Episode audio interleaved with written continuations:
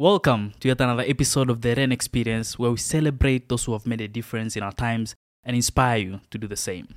Now, if this podcast inspires you in any way, I kindly ask you to do me a favor by subscribing to the channel. We aspire to grow and bring you the guests that you want to see on the show, and your subscription will help us get there. Karibu sana. Hello, family.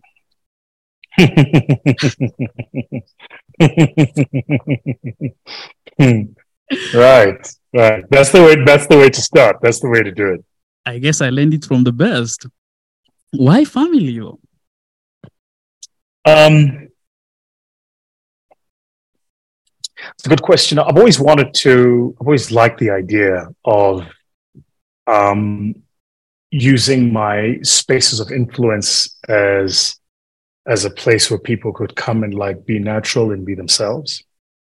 Um, I find that, uh, and in fact, it's not that I find; it's a common fact that social media is fairly fickle. It's very ephemeral. It's very fake, actually. So what you see online is not what people are going through in real life. And the only people who ever really get to experience the real you is your family, right? And so I thought I would love to build, I would love that my community is able to experience each other as family, that we can be honest, we can be vulnerable, um, we can share each other when we need to cheer for each other, and we can call each other out when we need to call each other out. But even at the instances where we call each other out, it's with love rather than the intent to punish and to destroy. So, so it just fits. Like I, I would just, you know, I'd meet people and I go, family, what's up? And uh, then we started doing the podcast and I'd open with hello family. And then it just, it became a whole thing, you know? Yeah. Your father was uh, gunned down when you are at age 13, right? Um, mm, how did mm. that influence your life, right? How did that shape your life? Because it still seems that family plays a big role in who you are and how you view the world around you. How did that experience shape you? Because you're still young. Yeah, I mean, yeah, I mean, I think that um, so it's not an experience I would wish on my worst enemy, um, but certainly it did mold the individual I am today. Um, it's it's commonly established particularly with people who work with children and child psychologists, that children who typically come from adversity or experience some sort of trauma very early on in their lives uh, tend to have a feeling of of uh, foreshortened future. So they think the sh- the future is much closer than it is. Um, one and number two, that that those events typically tend to direct the energy the energies of those children. So this is why you'll find in a home, for instance, where one of the parents had a substance abuse problem, that you it's not uncommon to find in that same home that one child is a phenomenal overachiever and the other child is like you know a chronic criminal it's because it not completely but in part because being exposed to that level of trauma at an early age gives the children a sense of a foreshortened future um, but also makes them more deliberate and what that means is I don't expect that i'm going to live very long so i get a lot of things done over a short space of time. And as a consequence of this, you become a high achiever, right? Because you you experience trauma at a young age. So, so the idea of somebody dying to you is a real idea. It's not like this concept. It's real, you know? Uh, and certainly that's what it did for me. You know, the, the loss of my father is 90% the reason I am the man I am today. It's, uh, it, it's what drives me. It's, um, the, the, the, the feelings of inadequacy that I sometimes have come from that experience. Yeah. It's true that at some point, you know, if you find one of the parents is an addict, then chances are high that, you know, one of the kids will also be an addict and then another one mm-hmm. being an overachiever, as I said. But then what what exactly made you become successful from that particular experience, right? So it's like if someone has gone through the same experience, what are the things that you think could help them get along and, and achieve their goals and become who they want to become? for the longest time, I allowed myself to be referred to as a self-made, right? And people call me like, I even had it on my website. It was like self-made this and self-made millionaire. It was a lie. I wasn't. I wasn't aware at the time. Uh, perhaps I was not wise enough to understand what the word self-made mean. There is no such thing as self-made. We're all made by somebody. Um, and so what allowed me and continues to allow me to succeed is the tribe of mentors that I have around me.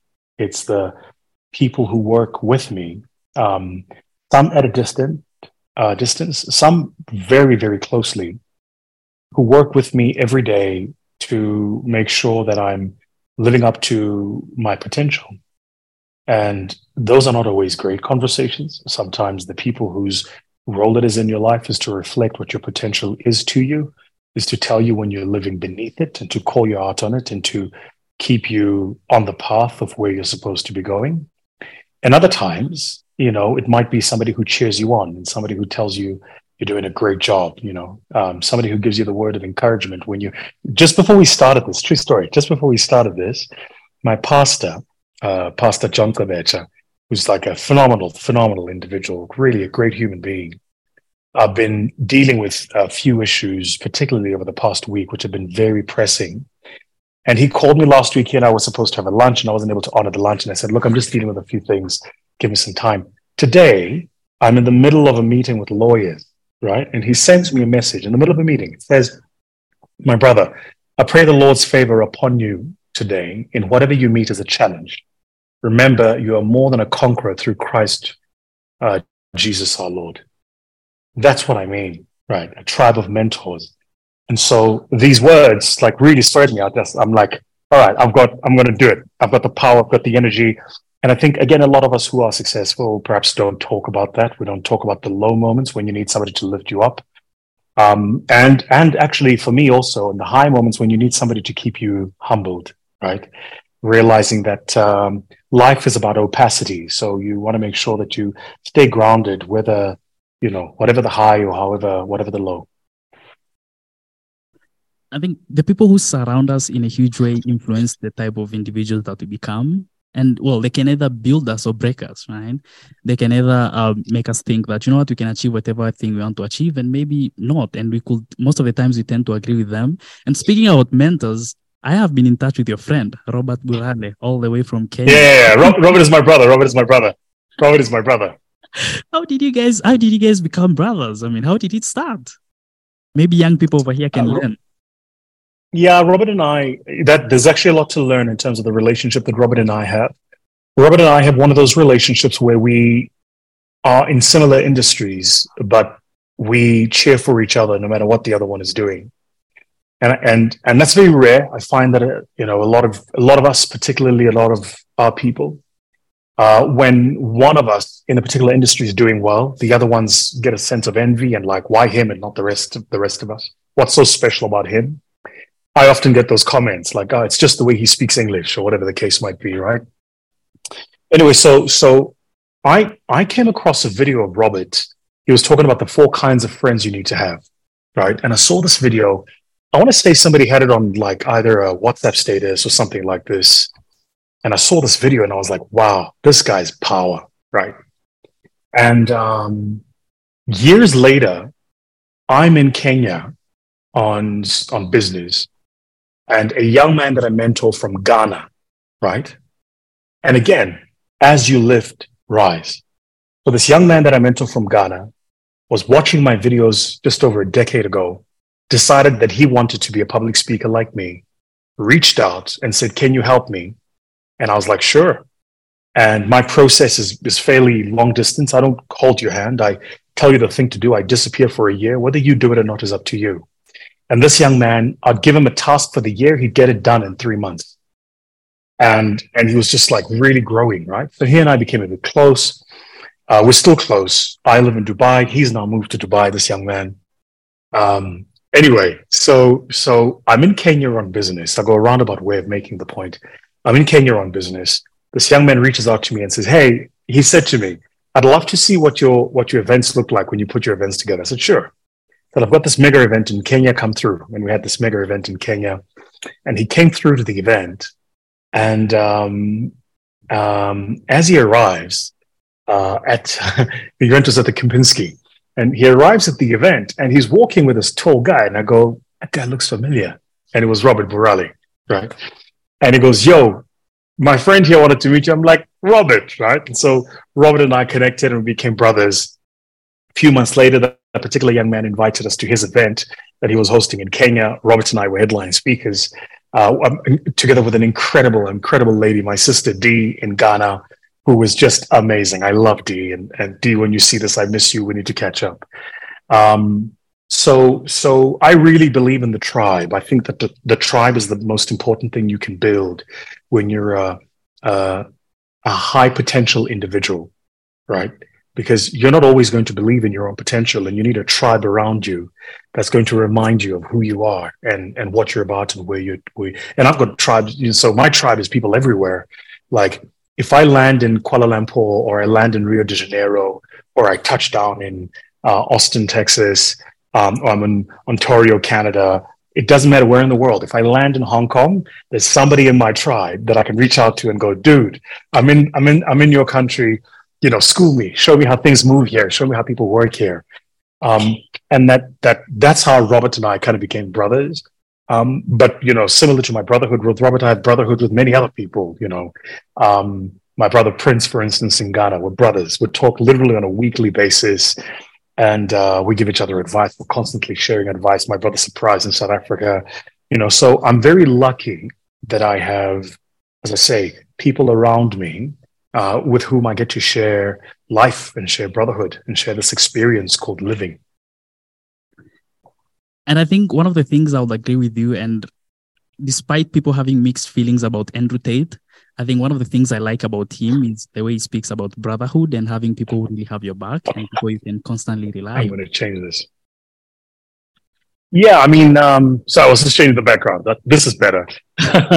yeah, I mean, um, exactly. And and look, I, am not going to comment on Andrew Tate. I think there are plenty of comments out there. Um, uh, there are certainly some of the things that he says where I think you know um, I can certainly understand his perspective and where he's coming from. And then there's certain things that he says or does that I just I don't agree with. But uh, this this is not a podcast about Andrew Tate, so that's true. You are you are a very good storyteller, and uh, well, congratulations. well, becoming the world's best storyteller. But how has storytelling shaped you into who you are right now? you know, my partner said to me the other day, she said, um, she said, you know, I love to, my partner can, can talk on the phone for like an hour, hour and a half. Uh, she lives in a different country. So uh, I always, every time I see my phone bill, I'm like, right? Um, her and I were talking the other day and she was like, dude, the way you tell stories is just unbelievable. I don't know, I don't know that I, I, um, I don't know that I, that I, your question was how has that shaped me? So it's certainly been a big part of the reason for my success. Um, right now in my venture firm, my growth fund, and you know, guys can go and check it out, mygrowthfund.co. We're busy raising uh, three sets of funds. We're raising a, a high alpha fund for ultra high net worth individuals called Mount Fletcher. We're raising a mid market SME fund uh, called VUKA, V U K A and we're raising a growth stage fintech fund for the African continent, sub-Sahara, called the FinTech Africa Fund. Um, and I noticed that our success as a team has been my ability to not only talk about the products that we're building, but the story why we're building those products. Uh, human beings relate a lot more to that. Um, so I, it perhaps has to do a lot with you know public speaking and the fact that I've been doing public speaking for two decades now, 21 years actually. 21 years long ago time. was the first time I won. It's been a long time. Uh, 21 years ago was the first time I, I won the world championship in public speaking. So I've been at this a really long time. And I've learned over the years how to use words to uh, convey messaging, to communicate, to influence. Um, and by God's grace, I'm given the opportunity to use it across the various things uh, that I do. How has religion how has religion helped you over the years? Mm. religion hasn't helped me. Faith has. Um, I, i've been through my own fair share of difficulty.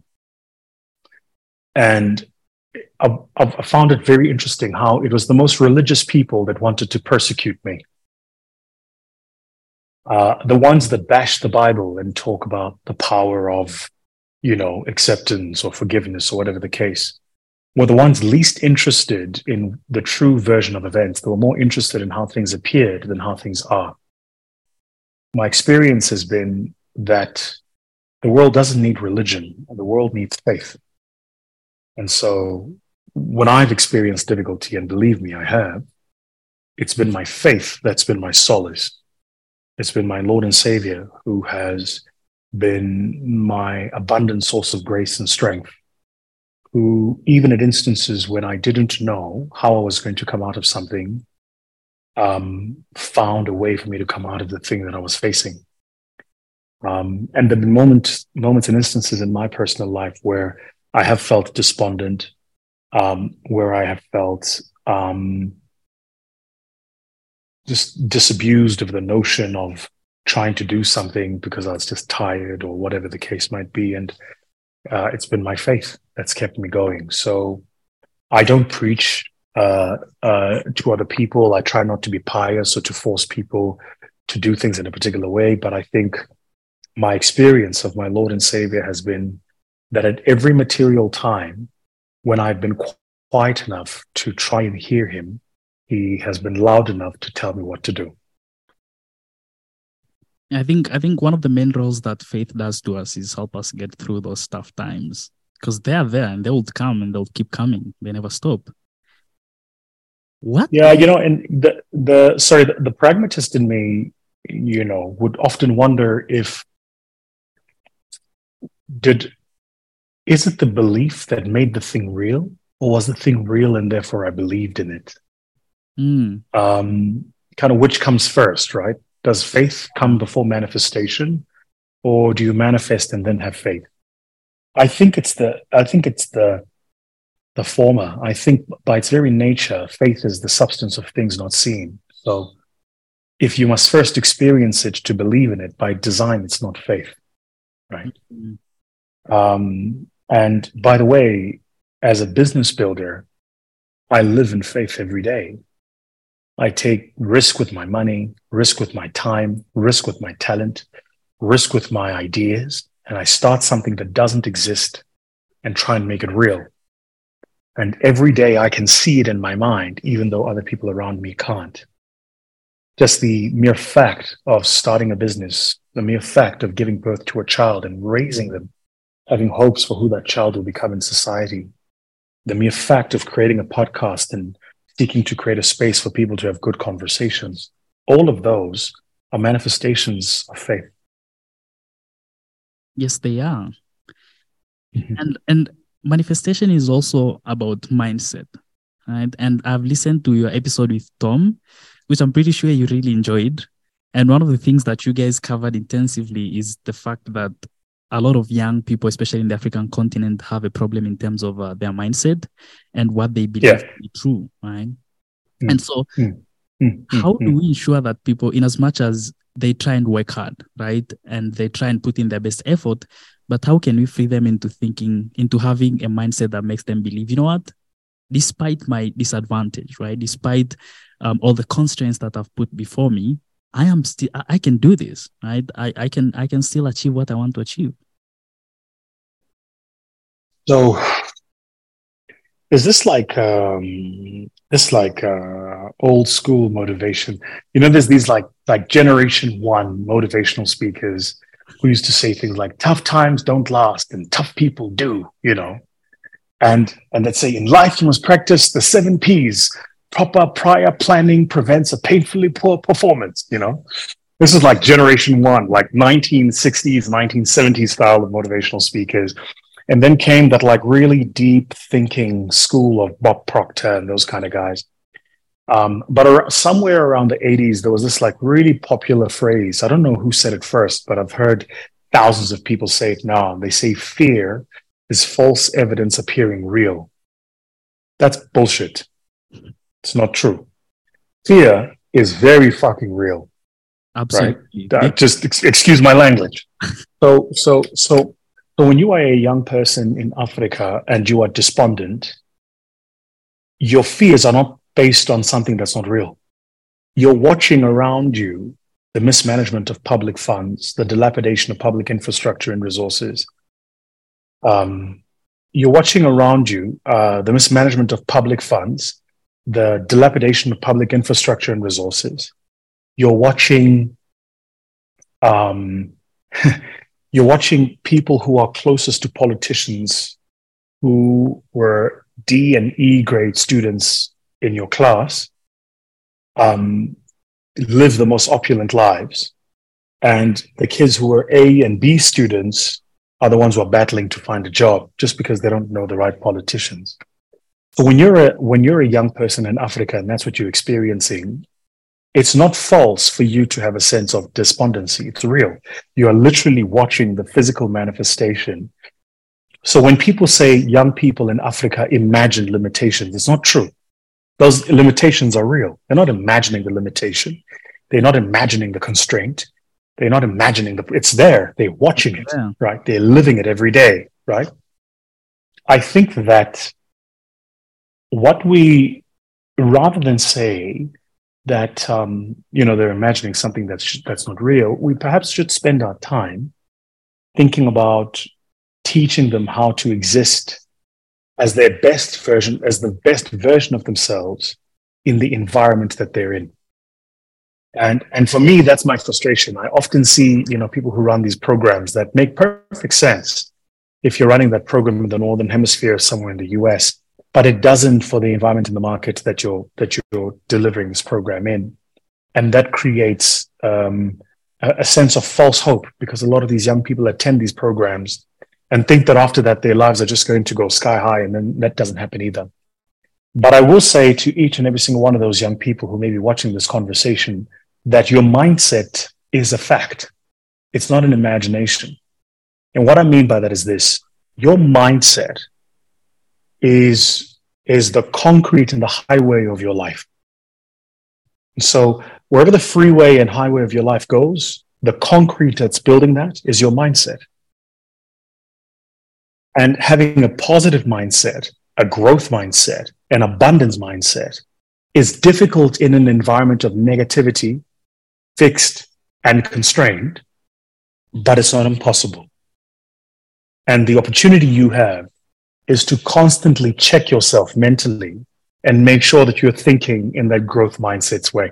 Haven't you noticed why? Have you, have you seen this? Like, have you ever noticed how an Afri- a young African person will leave their country in Africa somewhere, move somewhere else, the Middle East, the US, Europe, and all of a sudden they start being uber successful, like ridiculously successful. It's because the environment they're in is the kind of environment where the mindset of growth and abundance is easier to metastasize than the environment they come from. But we have real work. I mean, quickly, and I don't want to, you know, we have real work right now as we speak in South Africa. There's load shedding. There's no electricity. Um, I'm lucky where I am. You know, I'm in Sandton. I'm in the richest square mile in Africa. My office is on the fifth floor, overlooking Rivonia Road. Right across my office, I look at Sandton City, the mall, as people are driving in and out. I can see it. I'm lucky. I'm, I'm in the 0.001%.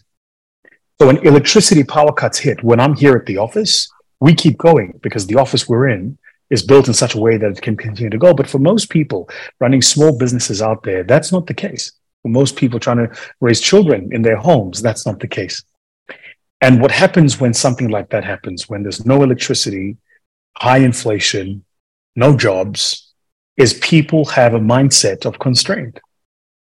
And, and it's difficult to say to those people, your mindset is not, you know, a mindset is a fact. They are, they are physically experiencing no power, no jobs, high inflation. They are physically living it.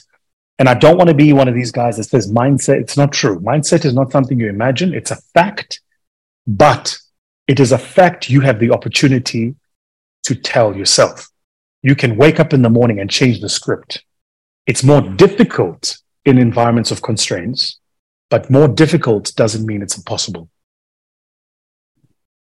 I believe that people who will be listening to this and saying, well, that's true. I think I have a constraint mindset. But where do I begin to change? Where does the change start? Um, it's a good question. Where does the change start? Let me think about this. So, the first thing you can control, it kind of starts inside out, right? And I've not thought about the answer to this, but intuitively, I want to say that what I would control first is what I let in before I worry about how it comes out. So I, I did a I did a masterclass in Kenya, and I said at the masterclass in Kenya that I don't have TV. And my team, I've got the most amazing media team, by the way. Like I've got the greatest media team. They took us, they took that snippet and they posted it on TikTok. And TikTok went berserk. Like people were really, how can he say he doesn't have TV? Is he talking about what does he mean? Has he never seen a TV? He's clearly lying. Calm down. Right.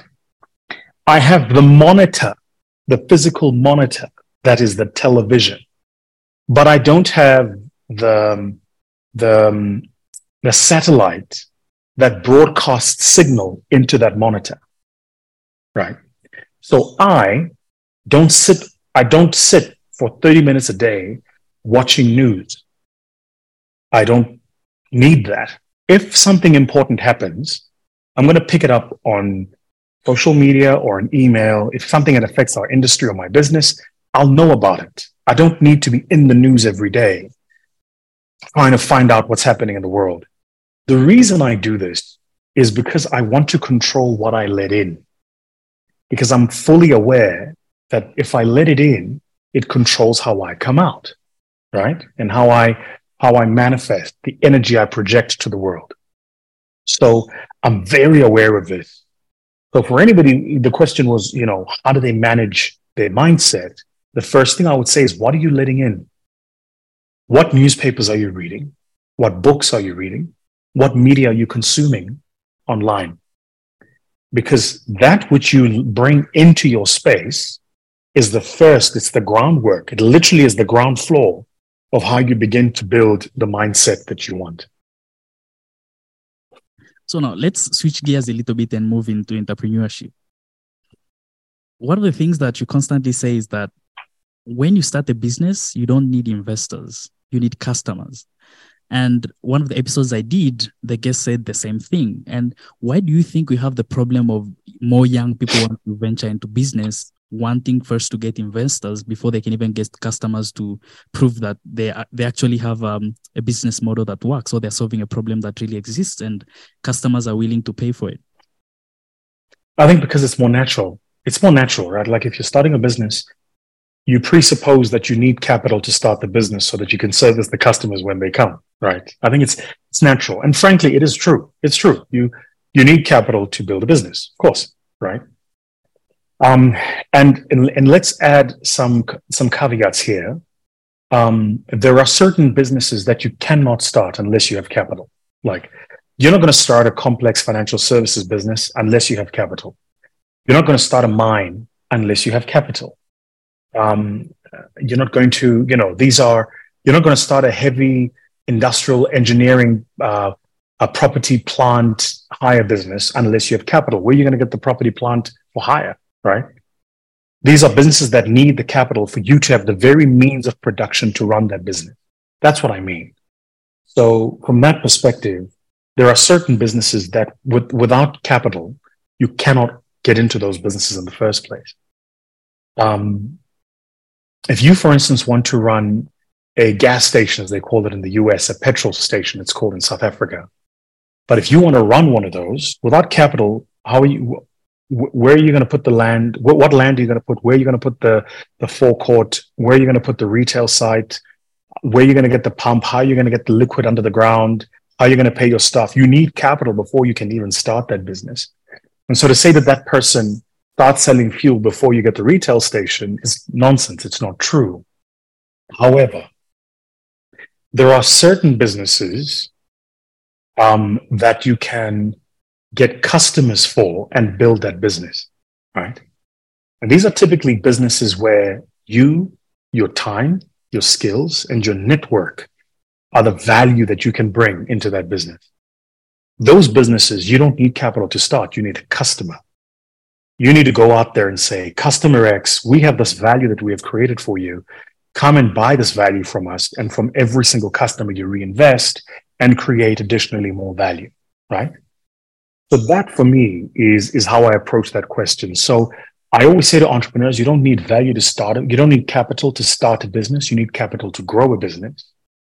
Um, but to be clear, there are some businesses that without capital are near on impossible to operate. You have watched The Founder, the movie, yeah? Mm. And Of course, that movie is like the Bible for any entrepreneur. so one of my both both of good and bad traits, by the way. I suppose. So one of my main takeaways was you have as an entrepreneur you have to build systems, right? Someone else needs Mm. to be able to deliver how you are delivering when you're not there. And Mhm. one of the problems that we have, and I think it's huge, is that people in the continent, or especially young entrepreneurs, don't build networks. Like they want to be the ones doing everything, right? And Mhm. how how do you think entrepreneurs in the continent can kind of like start building networks that can outlive them? It's tough. it's tough. It's not easy. It's not easy. I don't. I don't think. I think that it, it isn't that people don't do it because they don't have the desire to. I think they don't do it because it's complex. It's difficult. Building systems into a business is difficult. It's a lot of work, right? Um, so we have a we have uh, um, we have a excuse me. We have an accelerator platform called the School of Scale, right? So under my growth fund, we used to do a lot of work to build entrepreneurs by doing exactly what you're talking about. They'd come to us running a business. The average entrepreneur was doing about $5 million a year, but they were the business. They were running the business. And the work we would do with them would be to help them make themselves irrelevant in the, in the functioning of the business, right? Yeah. So how do you standardize processes? How do you automate processes? How do you create a rules-based um, organization? How do you create um, um, command structures and lines of functions um, so that you have, at the very least, command and control, but also you have vertical functions that people can use to deliver functional value to the customer? Then, once you've done that, how do you build a culture to keep all of this going? Most entrepreneurs don't know how to do that. They're like, look, I buy this from that supplier and I sell it to that customer and I make 20, 20 dollars, 20 cents in between. That's you know how most entrepreneurs go. And so we, you know, we, we spent years digging deep into their businesses and helping them scale. And we realized that scaling is a code. Similar to writing a code for a website or a code for a program or a code for an Excel spreadsheet that you want to operate as a macros, scale is a code. So we built our own code for scale and we've taken that IP and we've now housed it into our new uh, platform called the School of Scale. You can go and check it out, theschoolofscale.co. And the main idea is we ask every entrepreneur who wants to join the School of Scale, could you disappear for your business from 90 for 90 days or more and your business still functions and achieves all of its functional lines and all of its revenue? And if the answer is no, you should look at the School of Scale. Now, not everybody qualifies for the School of Scale, right? The qualifying criteria is a million dollars in turnover. The reason that criteria is there is because this is not for people who have ideas or people at that, that micro stage where they're still trying to figure things out. You know, they've got like one or two customers. This is for people who have, they've built the business, they've got the product, they've got the marketplace, they understand what they do, but they're stuck. They didn't build a business, they built a cage. And that cage is the job that they have given themselves to run that business. And so if they're not there physically running the business, the business is not going to run. And that's what the School of Scale is for. It's to get entrepreneurs out of the space so that similar to me, as I'm sitting here with you having this conversation, the team is running. They're doing what they need to be doing because the code is in place. I know you you you you follow Patrick Bet David, and one of the books that Of course, PBD, legend. by the way, he was the guy who actually inspired me to get into podcasting and storytelling and content creation. Right. So it was really inspiring seeing you that, you know, you also is a guy that you follow and you I'm a big fan of I'm a big fan of Patrick. Um, I've been following him for years. I remember from when I first saw his ad where he was talking about how he started selling insurance from house to house, knocking on people's doors, and then at the end of the ad, you see him get in this Ferrari 458 and drive out. When I was in Miami, I was in Miami last year on tour in November, and I got to share the stage with Tia-Clair Toomey, who was the fittest human being in the world. She's won um, the CrossFit more than any other human being in the history of CrossFit. And, and I shared the stage with Michael Phelps, who was the who was the greatest Olympic athlete of all time. This guy has won more gold medals than any other Olympic athlete, right? So when I was I was in Miami on tour working with these guys, and um, I actually, you know, I was like, I need to go see where Patrick's house is because I know he'd, you know, bought a house right. And so the the guy who was taking us around, it took us and he was like, that's his house. And I was like, you know, two years, three years, we're coming. You know, we we're gonna be there. So I'm a huge fan of Patrick, and you know, I like I like Patrick in the sense that I like the way he thinks, I like the way that he moves, but I like the fact that he he he's not he's not apologetic about how he sees the world. And in today's world of wokeness and cancel culture, a lot of people are too afraid to be honest about how they see the world. And Patrick is like, look, this is the way that I see the world. Capitalism works. If you want to make money, you want to be in a capitalist society. End of story.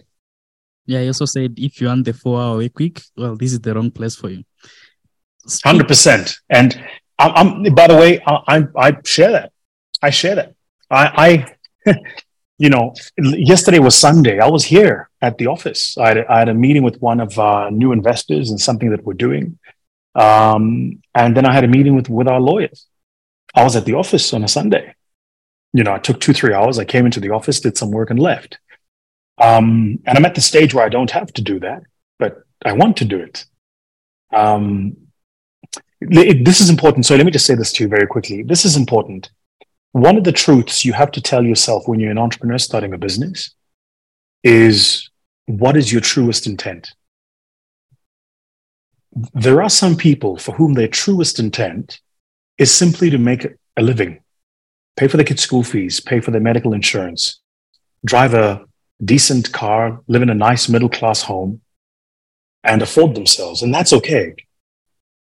There are some people for whom their truest intent is building a small business or a medium sized business that they can leave to their kids when they pass away. That's okay too.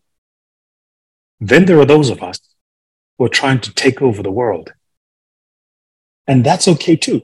It's the people who went, why would Elon Musk risk his time, reputation, and money buying a social media platform that isn't profitable, who the number of users on which he cannot verify, and create for himself the additional headache of having one more business to run when he's the wealthiest man in the world. Why would he do this?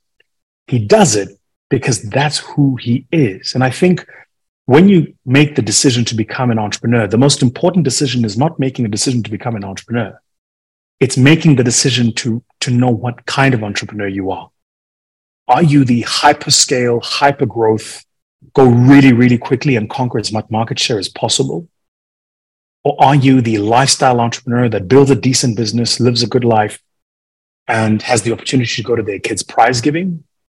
Which of these are you? And, and, and live according to that. And neither one is better than the other. They're just different. And they're all right. Nobody's wrong. And they are all right. And that's the point. That's what I was saying about Patrick, right? Like, that's the point. The point is, people need to learn that just because you and I are not the same doesn't mean you're wrong we can both be right. We're just not the same, right? Like we're both right. We're just not the same.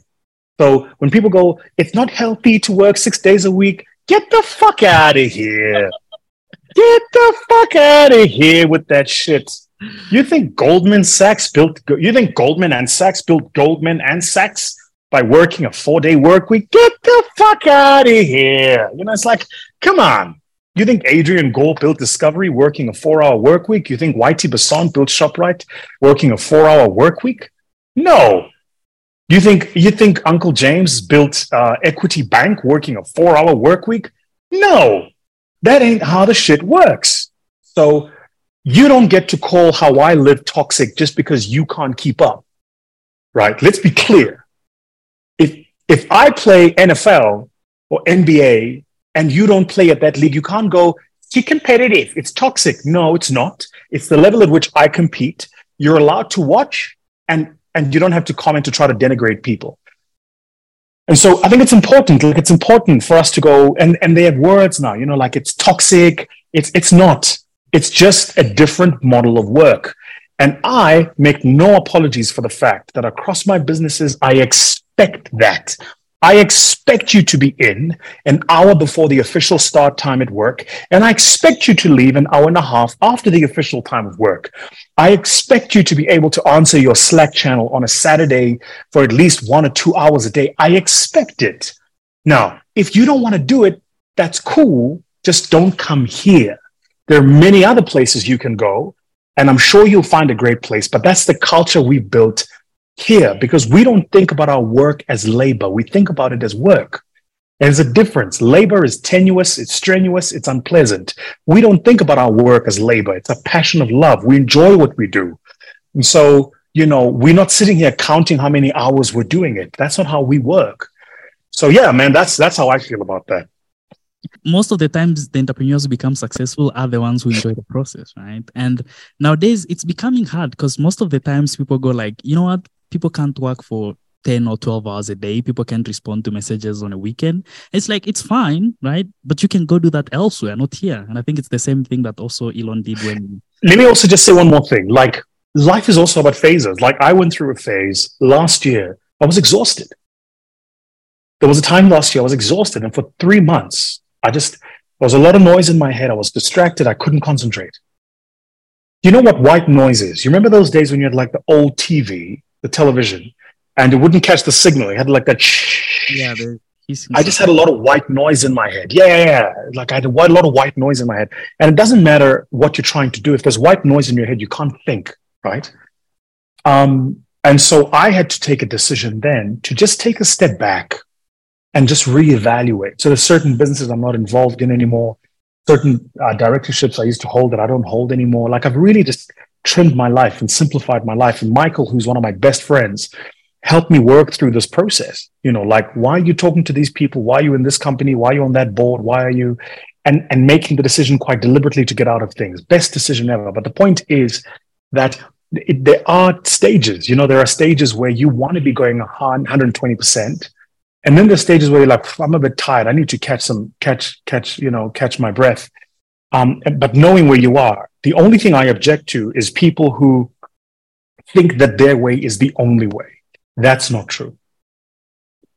And and speaking about stages, one of the things that surprises me most of the times is if an entrepreneur becomes successful, they'll go ahead and say, you know what? Um, well, you need to sleep for eight hours, right? You need to have a work life balance. And these are the things that I think I should have done during that time.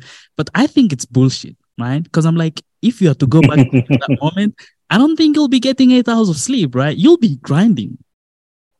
Yeah, absolutely.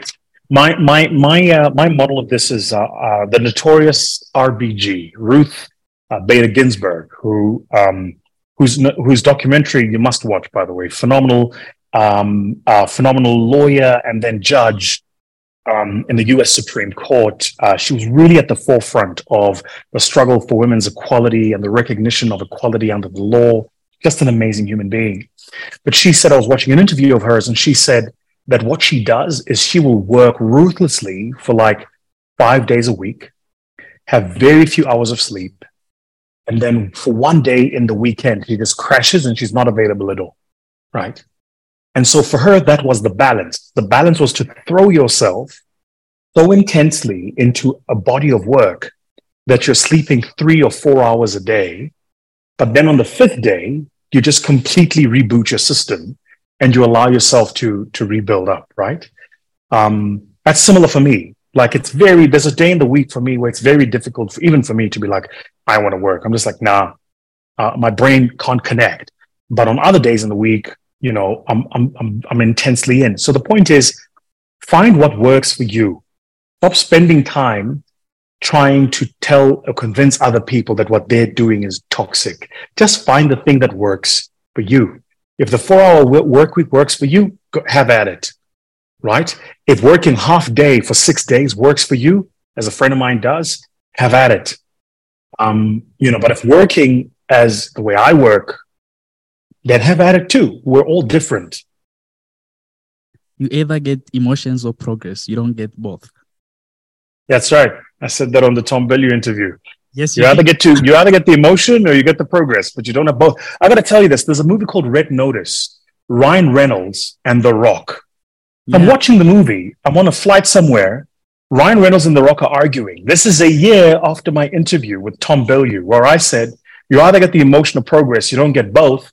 I'm watching the movie, and Ryan Reynolds says to The Rock, you either get the emotional progress, you don't get both. I'm like, oh shit, they took my line. They took my line. They took, I need to phone somebody. I need to phone, they need, they owe me some money. I need, I want my money.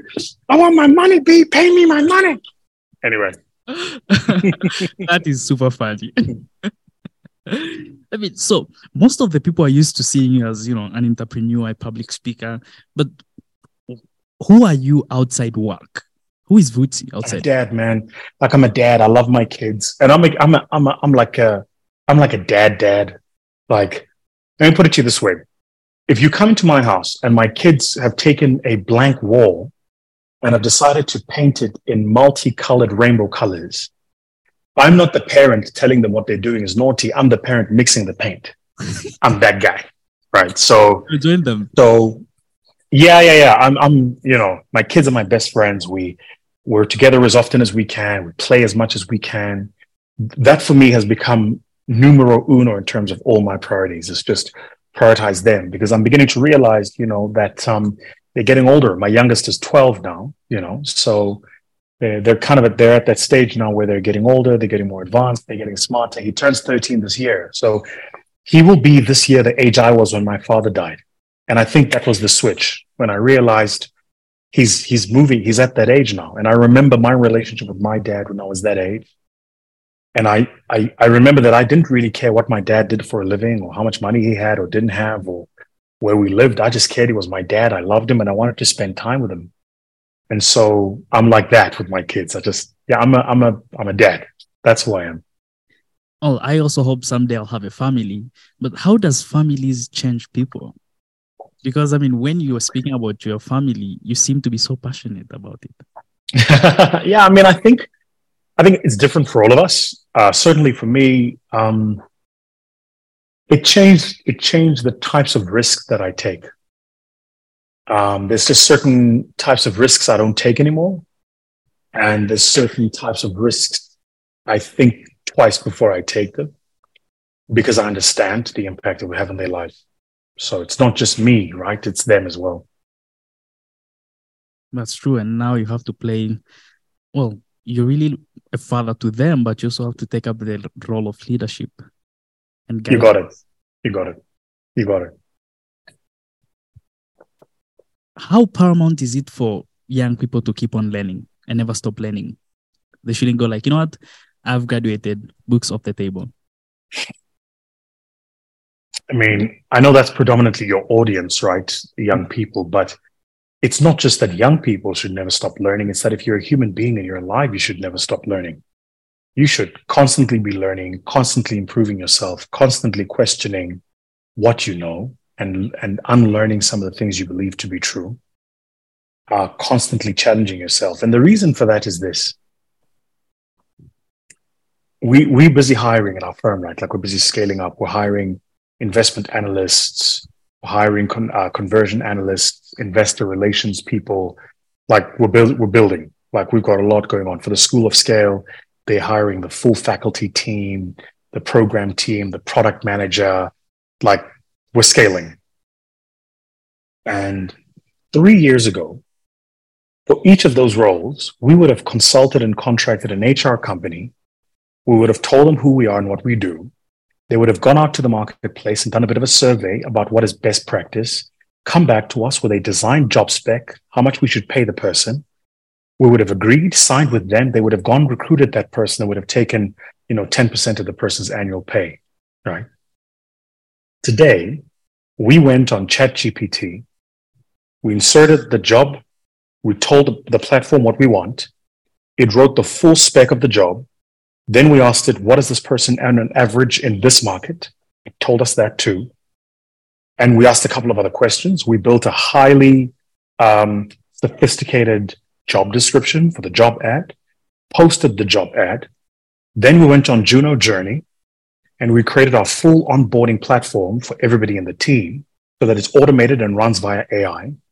But even the process of recruitment, we plugged in to the Juno journey. So everything from when the person applies all the way to when they join and sign their contracts and get induction, all online, all run by AI, no human, no human interaction. So the recruitment agency is gone. The HR person that would have needed to do induction and training is gone. And now we're busy with the process of doing uh, continuous learning and development. We're putting all of that online. So that's gone. And that's just the stuff on the HR side. So the reason you want to constantly be learning and growing is precisely because it's moving and changing so fast that if you're not upskilling yourself in the context of what technology is doing today, you're going to be in trouble. You know, when we do copy for ads, whether it's for School of Scale or My Growth Fund or my, my own personal brand, Vusi we don't go to a copywriter. We use Jasper, jasper.ai. You go to Jasper, it's got about 38 different uh, templates and modules. You say, Jasper, I want to create an ad using the AIDA formula for this product. You plug the product in, and Jasper writes the full copy for you. Then you can take the copy and go on Canva. So, hi, Canva, here's the copy. Please design me the poster. And Canva will give you the poster. Now, before you know it, you've got the ad and you've got the copy and you can flight it on social media. No human being involved, but for the person driving that process. This is where the world is today. I think we're going back to the era of being generalists again, not like hyper specialized people, where you're going to need to know a little bit about finance, a bit about HR, a bit about marketing, because the technical work, the deep work, the, the artificial intelligence and the machines will do it much better than you and I, right? I mean, a few years ago, there was in, in the venture capital space, a few years ago, there was a due diligence platform released called U Diligence. I mean, it's incredible how advanced U Diligence is now. If you're raising capital using a roll up vehicle in the US, it's incredible how advanced AngelList is, right? And all of these are becoming more and more sophisticated and more and more complex. And the point I'm making is you really want to be dangerous enough that you know enough about everything. You can work in one function, but you need to know enough about everything. And so that's why continuous growth, development, and learning is even more important. and it's so fascinating. And because ChatGPT was just started last year, right? Late last year. And the impact that it's making right now it's insane right? And people used to say you know what? Um, well ai wouldn't take the creative tasks but then now we are seeing things such as copywriting they're already taken. Ultimately what do you think people will be doing right? Ai and technology is freeing us from doing all the you know stuff that we keep on doing every single day. But then ultimately what do you think people will be doing i don't know i think that's a good question um let me answer your question this way, and then I must run. I've got a board meeting which starts just now. But let me answer your question this way. At the turn of the century before last, 90% of human labor was agrarian. Human beings worked in farms. But the, the productivity and output of the agricultural sector wasn't as high as it is today. So 90% of human beings worked in farms, but the productivity and output of farms, the, pro- the productivity of farms weren't as efficient, output volumes weren't as high as they are today. Today, less than 10%, I understand, that works in the agricultural sector, but the output is an order of magnitude more. Because what, what roboticization, me- mechanization, and industrialization did is it took the small little farmer who had laborers working, mechanized that whole process, built a massive industry around it, and automated how the mechanism, the, mechan, the mechanization of the industry of the process works so that one person with technical skill can oversee a much bigger unit of production than would have otherwise been the case. And because it was machines doing it, the efficiencies are higher than human beings. Now, it isn't true that we're not, we're hungry. We still have food today, right? But also at the same time, think about what it did to the agricultural sector. You know, the turn of the century before last in the late 1800s, you know, when farmers were, were, were planting their crops, it was a bit of a gamble. Today, with the, the genetic mutation and the genetic, um, the, the genetic mutation and artificial genetic coding that they're doing on seeds, they know exactly what strain of what type of soy they need to plant to get the output that they want in you know, a particular part of the world different to another part of the world. So what all of this technology has done is it's made us more efficient in the world. I expect that it'll do the same. So I'm not dystopian about the future. I'm not at all.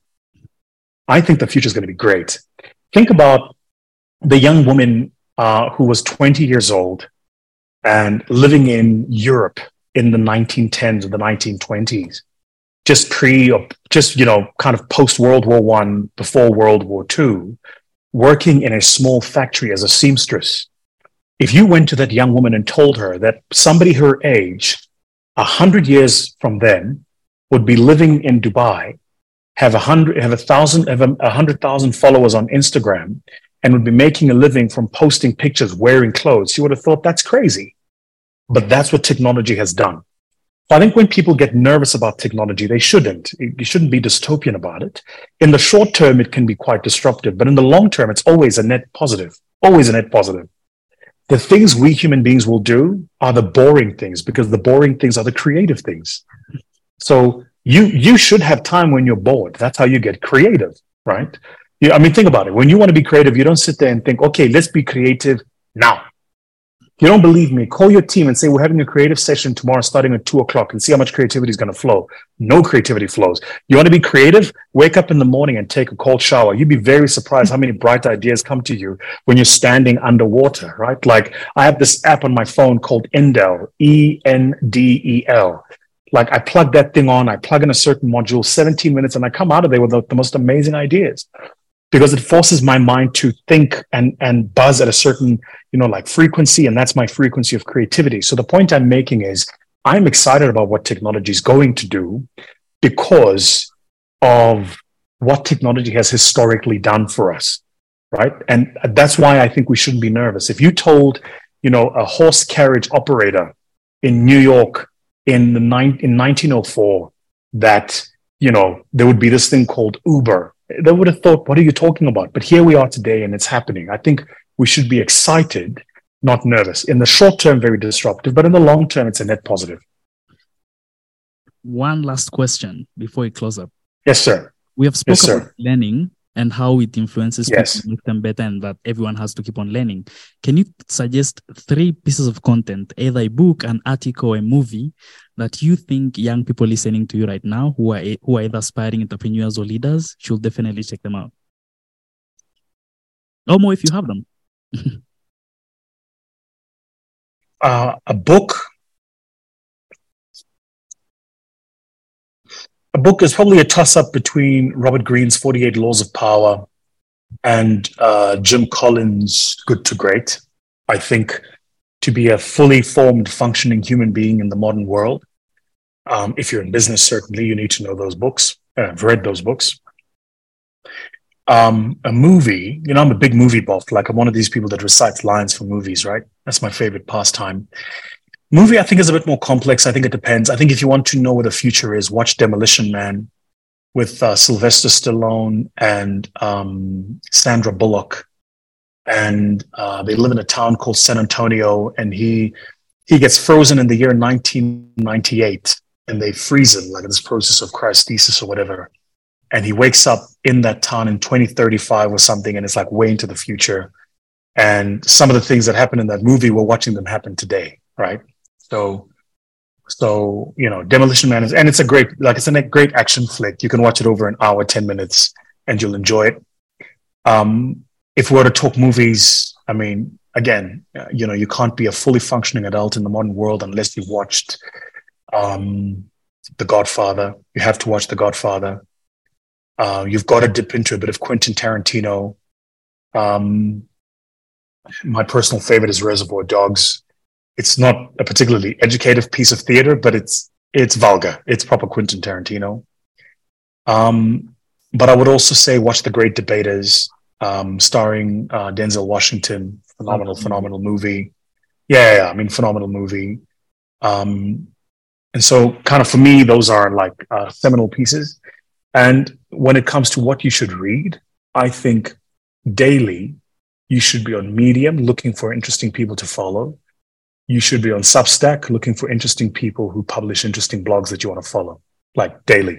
Like I probably subscribe to like 40 different people from Grit Capital all the way through to Brighter Bridges who share all sorts of insights and ideas. 90% of the things I'm learning every day I'm not reading them as was the case 10 years ago in Wall Street Journal or Financial Times. I'm picking them up from people who are publishing interesting substacks and have created blogs and are on Patreon that are subject matter experts at something. They have an inside track into something and they're sharing that insight every single day. And then I'm going to share one last trick with the people watching this. If you're African, do yourself a favor. You'll thank me later. Take your phone. If you're on Twitter, do this. Take your phone, go to your Twitter trends, go to your location settings, and change the location so that it shows you the trends not of the country you are in, but of the country where the industry you are in is the most advanced. If you're in technology, you want to set your Twitter trend location to Palo Alto, right? Because that's where Silicon Valley is. If you're in finance, you want to set your trends to New York because that's where Wall Street is, right? And you'll see the most amazing thing happen when you log onto your Twitter, as you start reading the trends, you'll see where the people who are in your career, in your industry, who are the most advanced, what are they talking about every day? You don't catch yourself talking about minor issues that are based on your small little local environment. That's a part of how you change your mindset is by controlling what you consume rather than just allowing these apps to serve you whatever they want to serve you. That's like a great hack. You can thank me later. That's powerful. For those listening this one, don't forget to subscribe on Vusi Thembekwayo's YouTube channel and VT podcast. This was amazing. Thank you, my brother. Really appreciate it, brother. Have a good one. Asante, asante. Ciao. Karibu san.